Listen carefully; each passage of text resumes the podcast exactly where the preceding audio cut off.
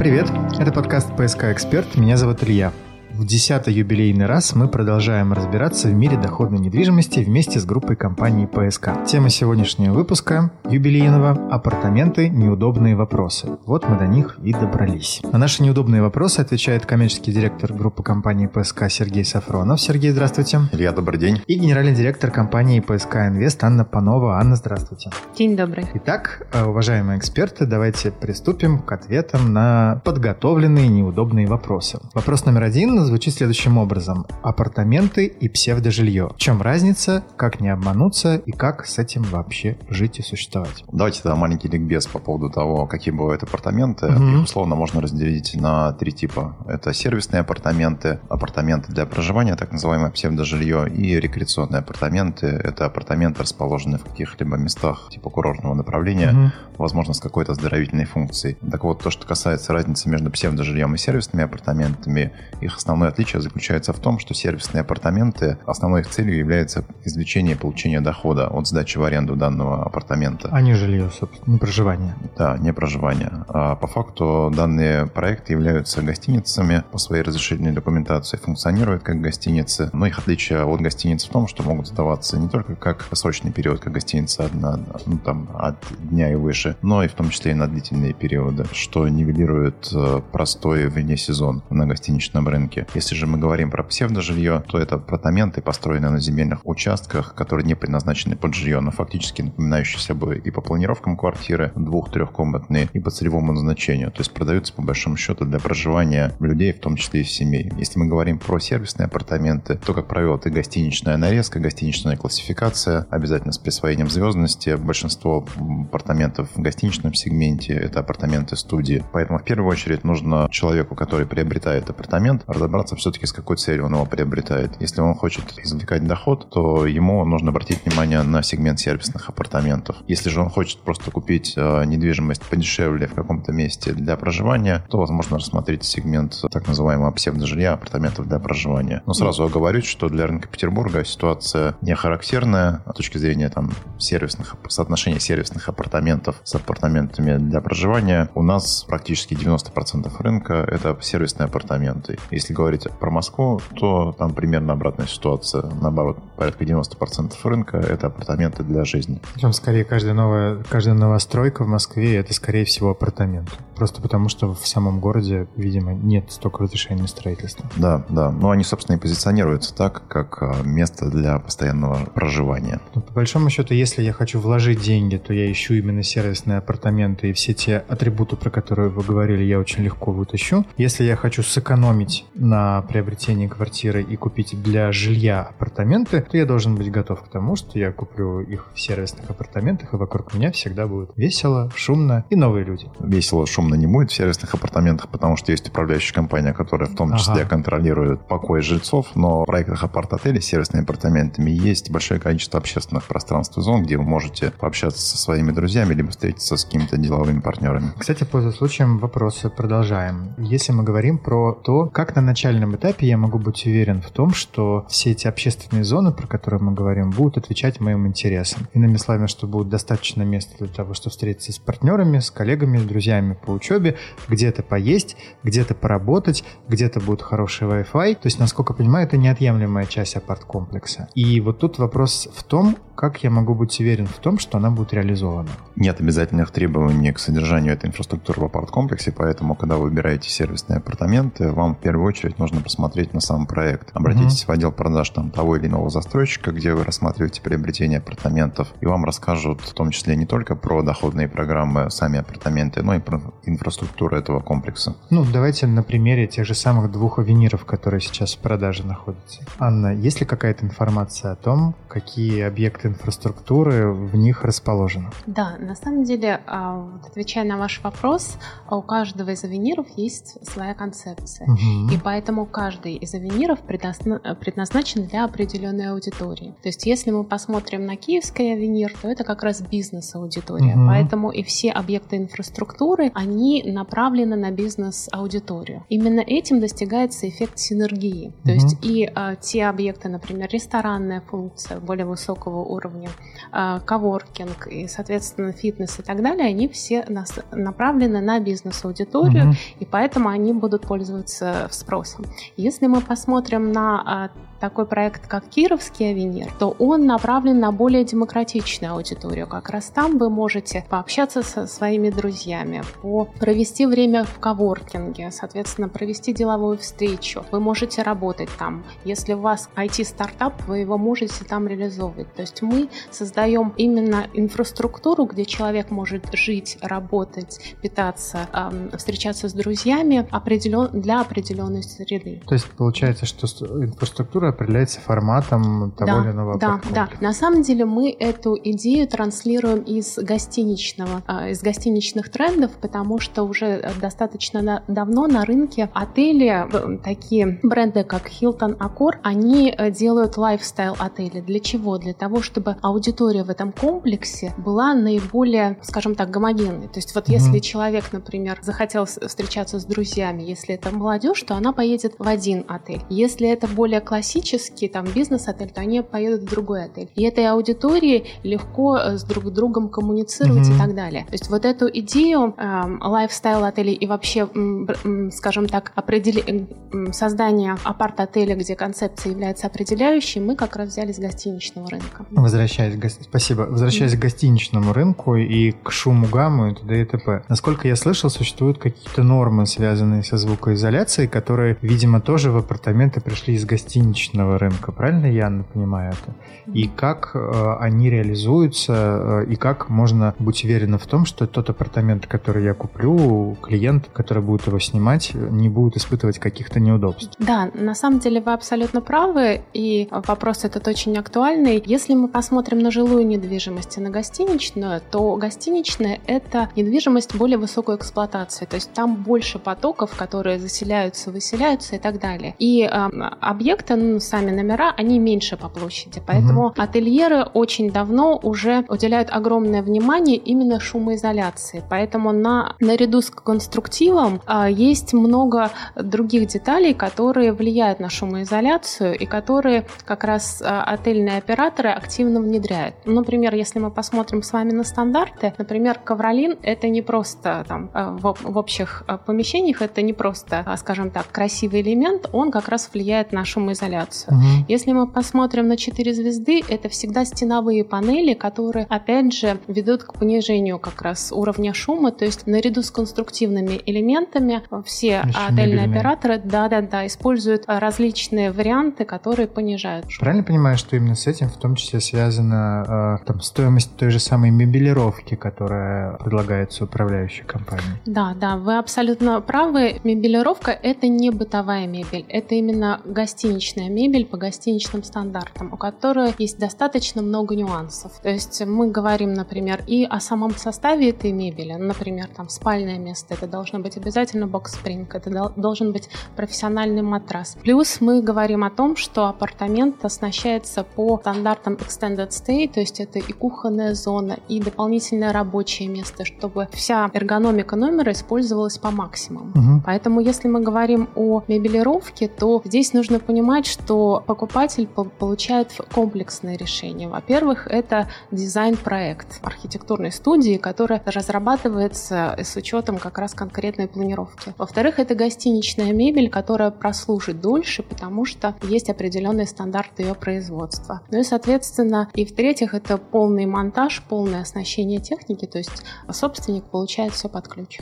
Вот такой вопрос. Когда кровать в том мебельном, той мебели, которую, получается, я купил, да, у вас, как управляющая компания заказал, ломается или приходит в негодность, кто ее заменяет? Это уже вы заменяете или все-таки мы вместе ее меняем? Ну, смотрите, во-первых, как бы нужно понимать, по чьей вине это делается. Угу. То есть понятно, что если э, это сделано по вине арендатора, то, естественно, он несет на себе эти э, убытки. И вы это контролируете как да, управляющий? Кон- конечно, угу. конечно, это наша основная э, обязанность. Но Мы, опять же, здесь идем по гостиничным стандартам, и есть в гостиницах есть четкие сроки по реновации. Угу. То есть все равно номерной фонд будет устаревать. То есть там каким бы хорошим матрас или кровать ни была, или там другая мебель, со временем она приходит в негодность, и, соответственно, это отражается на цене сдачи. Поэтому в отелях очень четкие есть сроки по текстилю, так называемые о эс и, это три-четыре года, угу. и по мебели и технике это эф эф эн и, соответственно, семь-восемь лет. После этого происходит, соответственно, реновация.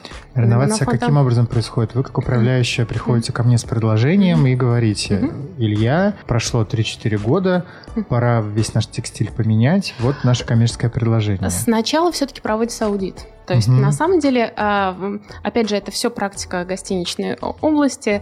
Эти сроки, сроки немного оттягиваются. Угу. То есть, вот чем качественнее сделана мебель, чем качественнее подобран текстиль и так далее, то, соответственно, эти сроки, как правило, вот даже до десяти лет доходят, и, соответственно, проводится аудит номерного фонда большинства, и, соответственно, после этого принимается решение, и мы уже выходим к собственнику с предложением о полной либо частичной реновации номера. Я правильно понимаю, что вы, комплектуя апартаменты, как застройщик или как управляющая компания, что-то тоже, что-то тоже зарабатываете и выступаете как агент тех производителей, с которыми работаете? Да, ну да, мы зарабатываем, но это просто комиссия за наши услуги, с одной стороны. С другой стороны, мы ведем переговоры с достаточно крупными заводами и закупаем все вот комплектующие по контрактным ценам. То есть в любом случае собственник от этого выигрывает. Потому, потому что на круг да, получается да, дешевле, да, а не да, дороже. Да.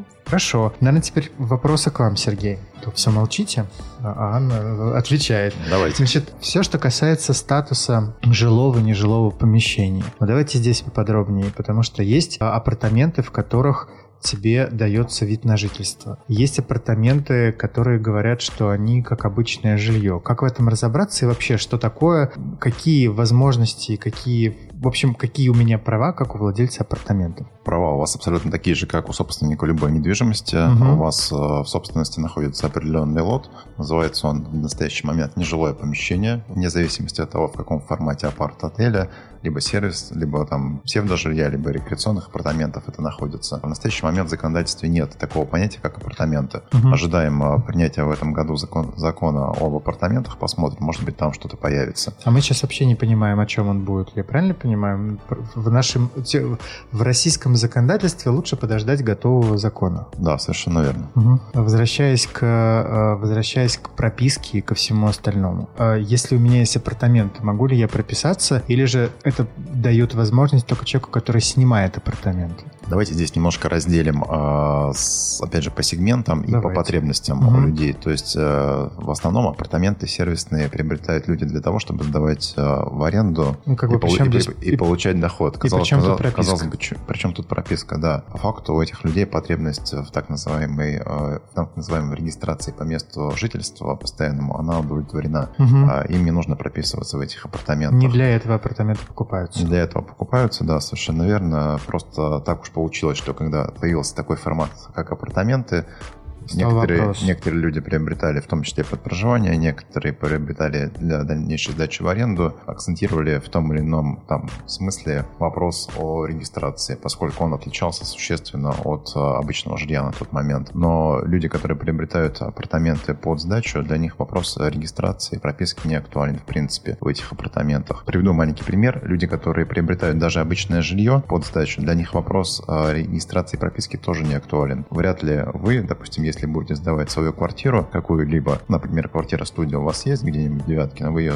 сдаете в аренду, вряд ли же вы там пропишете кого-то или оформите временную регистрацию, ну, ваш, видимо, вашим, видимо, вашим потенциальным да. арендатором. А если говорить, в принципе, про сегмент сервисных апартаментов и возможности все-таки там регистрации и прописки, то, еще раз повторюсь, данные здания, которые мы строим, по крайней мере, они являются гостиницами. Uh-huh. В гостинице есть управляющая компания. В нашем случае это управляющая компания пэ эс ка Инвест. Так вот, пэ эс ка Инвест предоставляет возможность арендатора регистратором получить временную регистрацию по месту пребывания. Таким а образом, до какого времени? На какой период максимально? На срок действия договора аренды. Ну, то есть это может быть и год, и два. Да, да. в зависимости от того, насколько будет заключен договор аренды. Понял, хорошо. Коммунальные платежи. На... Существует, бытует мнение о том, что в апартаментах они на два-три или более порядка выше, чем у обычной квартиры. Как на самом деле обстоит? На кого, на чьи плечи ложится бремя их оплаты и так далее и тому подобное. Но разделять а, коммунальные платежи, все-таки они складываются из двух основных частей. Первое – это именно обслуживание инфраструктуры комплекса. И здесь нужно подчеркнуть то, что апартаменты – это более развитая инфраструктура и более развитые сервисы, которые получает э, собственник. Mm-hmm. Ну, например, та же самая служба ресепшн, та же самая уборка э, холла и так далее. То есть э, собственник Собственник получает немного другой объект, и вот эти косты, они тоже сидят в коммунальных услугах. Угу. Соответственно, второй момент – это как раз уже коммунальные платежи, ресурсы снабжающим организациям. Здесь, конечно, превышение тарифа есть более пятьдесят процентов, но, опять же, если мы возьмем стандартные апартаменты, квартиру, то он меньше по площади. Поэтому, угу. в принципе, коммунальные платежи, конечно, выше, чем в жилой недвижимости, но собственник получает немного другой уровень сам, самой обслуживающей инфраструктуры, тех же самых мест общего пользования и так далее. Вообще, если говорить о, опять-таки, там, налогах, вот этот аспект, особенно в сравнении с жилой недвижимостью. Сергей, что здесь расскажете? Какая ставка налоговая и так далее? Да, прежде чем рассказать по поводу налоговой ставки, хотел бы еще дополнить Анну относительно коммунальных платежей. Угу. Все-таки этот вопрос, он актуален для собственника недвижимости, что он должен понимать, не только он будет получать доходы, но и какие расходы а, ему необходимы. А это мы еще дальше спросим про расходы. Естественно. Угу. Так вот, очень важный момент в том, что коммунальные платежи оплачиваются не собственником, они ложатся на плечи арендатора и оплачиваются за счет арендатора. То есть, по факту, для собственника не имеет большого значения, насколько высокие или низкие коммунальные платежи в апарт-отеле. Они вшиты в стоимость аренды. Они вшиты в стоимость аренды, совершенно верно. Только в том случае, если собственник будет проживать в апартаментах, для него этот вопрос становится актуальным. Угу. Но, опять же, повторюсь, с учетом небольшой площади номера, а коммунальные платежи не столь высоки. Okay. Если, да, если вернуться к вашему вопросу по налогообложению, то здесь стоит, наверное, его развести на две части. У нас есть налогообложение объектов недвижимости, угу. налог недвижимости так называемый, а есть налогообложение на доходы физических лиц, ну, либо индивидуальных предпринимателей, либо угу. юридических лиц, в зависимости от того, на кого оформлен, оформлен апартамент. Пугают чаще всего а, тем, что очень большой налог на недвижимость, поскольку это коммерческая недвижимость, так называемая, нежилые угу. помещения. Так вот, у нас в Санкт-Петербурге есть а, закон о налогообложении физических лиц, в котором прописано четко, какие налоги, какие ставки платятся в зависимости от кадастровой стоимости в том числе. Если говорить в целом про рынок коммерческой недвижимости, то ставки составляют от ноль целых пяти десятых до двух процентов от кадастровой стоимости. А для сравнения, в жилье ставка ноль целых одна десятая процента от кадастровой стоимости. Но апартаменты у нас не попадают в те объекты недвижимости, которые описаны в этом законе по ставке от ноль целых пяти десятых до двух процентов. Апартаменты относятся к иным объектам налогообложения, и они также облагаются ставкой ноль целых одна десятая процента от кадастровой стоимости. Как и квартиры. Как и квартиры. Но есть еще одно но. Кадастровая стоимость на апартаменты ниже, чем с кадастровой стоимостью на сопоставимое жилье, в сопоставимой площади, в сопоставимом районе. Потому что это она нежилая. Да, поэтому, mm-hmm. собственно, налог на недвижимость на апартамент в сервисном апарт-отеле, он будет ниже, чем налог на квартиру, находящуюся в том же самом районе. Но Здесь... при этом добавляется налог на доход, то, что вы сказали. А не должны ли вы платить налог на доход в том случае, если вы сдаете в том числе свою квартиру в аренду? А есть у меня право ответить отрицательно этот вопрос? Конечно, конечно, должен. Да, у нас у всех есть возложенные на нас налоговым кодексом обязанности по оплате налогов, и, как мы видим, государство последовательно идет к тому, что путем там скрещивания определенных баз, получения определенной информации, в том числе о банковских операциях, которые граждане проводят, к тому, что скоро все это станет достаточно прозрачно и просчитываемо, и так или иначе в той или иной форме придется платить налоги. Угу. Поэтому, да, сейчас... Соответственно, мы говорим о белом рынке аренды, о рынке аренды сервисных апартаментов. Поэтому, да, тот, тот доход, который перечисляет управляющая компания собственнику апартамента, он облагается налогом на доходы физических лиц по ставке тринадцать процентов. Есть возможность уменьшить этот налог до шести процентов. Необходимо зарегистрировать статус индивидуального предпринимателя, да, упрощенной системы налогообложения, сдавать Туда эти мы... апартаменты как ИП. Но Тогда это будет вообще экономически целесообразно в случае, если вы приобретете два и более апартамента, либо если у вас есть уже действующее, да, действующее ИП, угу. поскольку у ИП есть еще в том числе так называемые обязательные страховые взносы, которые они платят по году. Хорошо, если мы говорим про, опять-таки, доход и все, что с этим связано, вот что мне реально непонятно, это то, как считается и рассчитывается мой доход, как у человека, который обладает апартаментами. Мы как-то разговаривали с вами, Анна, и вы рассказывали, что в зависимости от системы ценообразования, от сезона, от загрузки и т.д. и т.п. формируется некая стоимость посуточной аренды на апартаменты. Таким образом, например, где-то за месяц, ну, например, плохой пример, но пусть он будет, сто рублей. Это общая сумма, которая заработана нами с вами на сдаче моего апартамента. И, насколько я понимаю, я эту сумму вижу через специальную программу, софт которой, кстати, как поживает, разработали или еще дорабатывается. В процессе, да. В процессе. Mm-hmm. Вот я вижу эти сто рублей.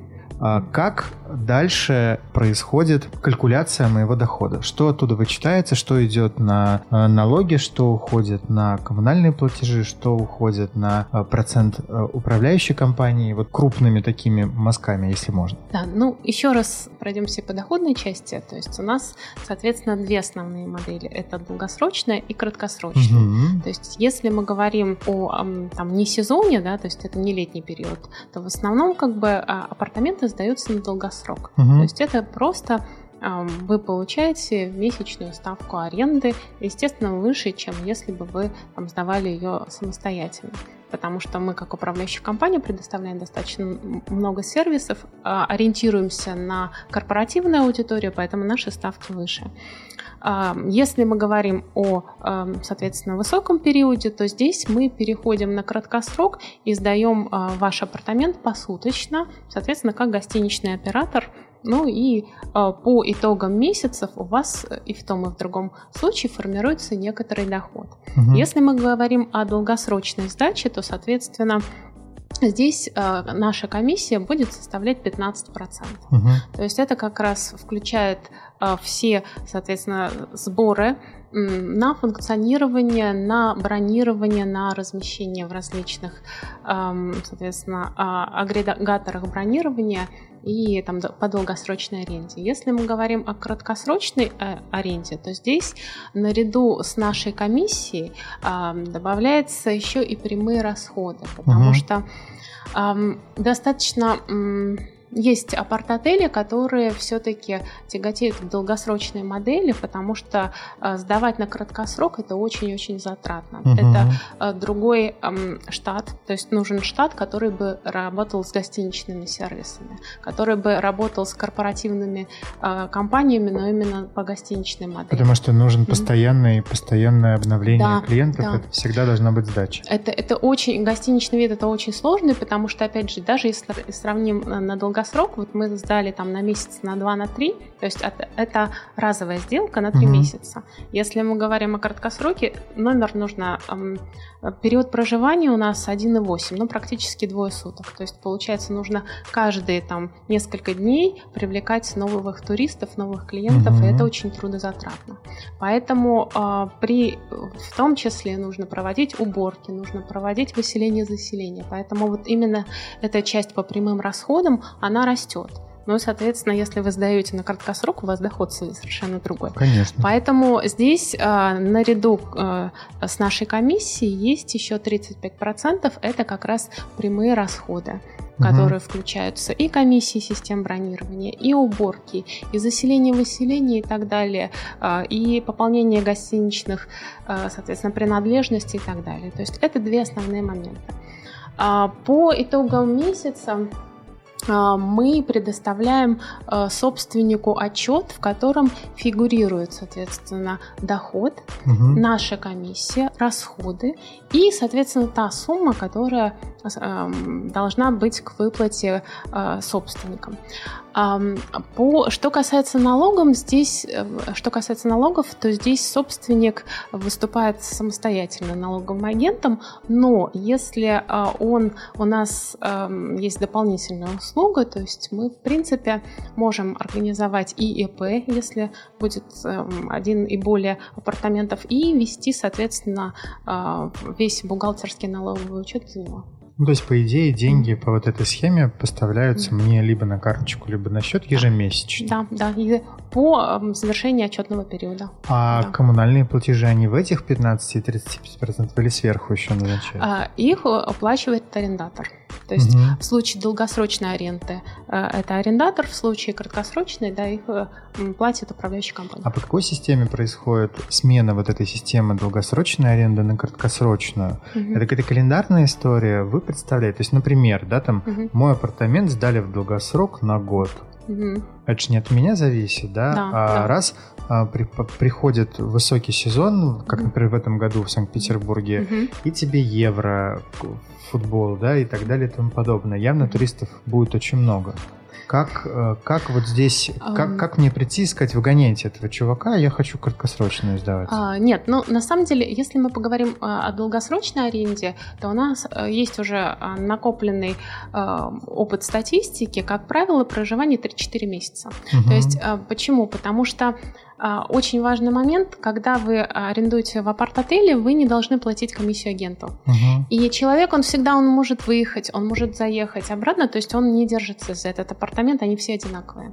Поэтому, да, да, да. Поэтому здесь э, речь идет о планировании все-таки. У нас есть пи эм эс, стандартная, гостиничная, и вообще брони, они э, планируются даже на высокий сезон уже в начале года. Поэтому в начале года мы уже э, знаем, как какой, конечно, не стопроцентный, но какой у нас пул, соответственно, туристов будет заезжать по корпоративным договорам, ну, на высокий сезон. И поэтому, так как у нас достаточно большие объемы, то есть процент в определенный период мы уже не селим долгосрок, мы уже переходим к краткосроку. То есть это такой полуорганический, полу, соответственно, регулируемый нами процесс. То есть, по большому mm-hmm. счету, вы предлагаете решение, mm-hmm. да, как, как и как вот это все маневрировать и менять для того, чтобы это, максимизировать мой это доход? Это полностью, то есть, если а, собственник сдает нам апартамент, то как бы то, каким образом мы его заселяем, это полностью наша задача, наша ответственность и наше право как отельного оператора. То есть я просто спокойно доверяю тому, что вы выжимаете из него максимум, грубо говоря, потому что вы сами заинтересованы в этом да, максимуме. Да, абсолютно верно, потому что это в наших интересах, потому угу. что мы тоже получаем комиссию и не заинтересованы ни в простой, ни в э, низкой цене, если рынок высокий, например, на гостиничной недвижимости. Если же я сдаю, я сдаю его самостоятельно, а не угу. через управляющую компанию, я, наверное, все, что касается краткосрока, просто не потяну ни физически, ни с точки зрения непонимания того, где этих людей буду находить. Здесь очень важный момент – это как раз загрузка, потому что, ну, как мы уже с вами говорили, если апартамент выходит на краткосрок, нужно каждый день заселять, искать, заселять нового туриста. Mm-hmm. То есть это только может сделать гостиничный оператор с большим пулом контрактов, соответственно, с туристическими компаниями, с корпоративными клиентами, ну и плюс еще букинг и так далее. То есть это все в комплексе. Спасибо. Сегодня мы разбирались со сложными неудобствами, удобными вопросами про апартаменты, и, как обычно, с легкостью находили на них ответы коммерческий директор группы компании ПСК Сергей Софронов. Сергей, спасибо. Спасибо, Илья. И генеральный директор управляющей компании ПСК Инвест Анна Панова. Анна, благодарю. Спасибо. Спасибо за такую честную беседу, господа эксперты. Напомню для слушателей, что на сайте пэ эс ка дефис инфо точка ру вы найдете все актуальные и интересные предложения по апартаментам и не только от группы компании ПСК. Мы же обязательно продолжим наши исследования мира доходной недвижимости в следующий раз. Меня зовут Илья, и до новых встреч.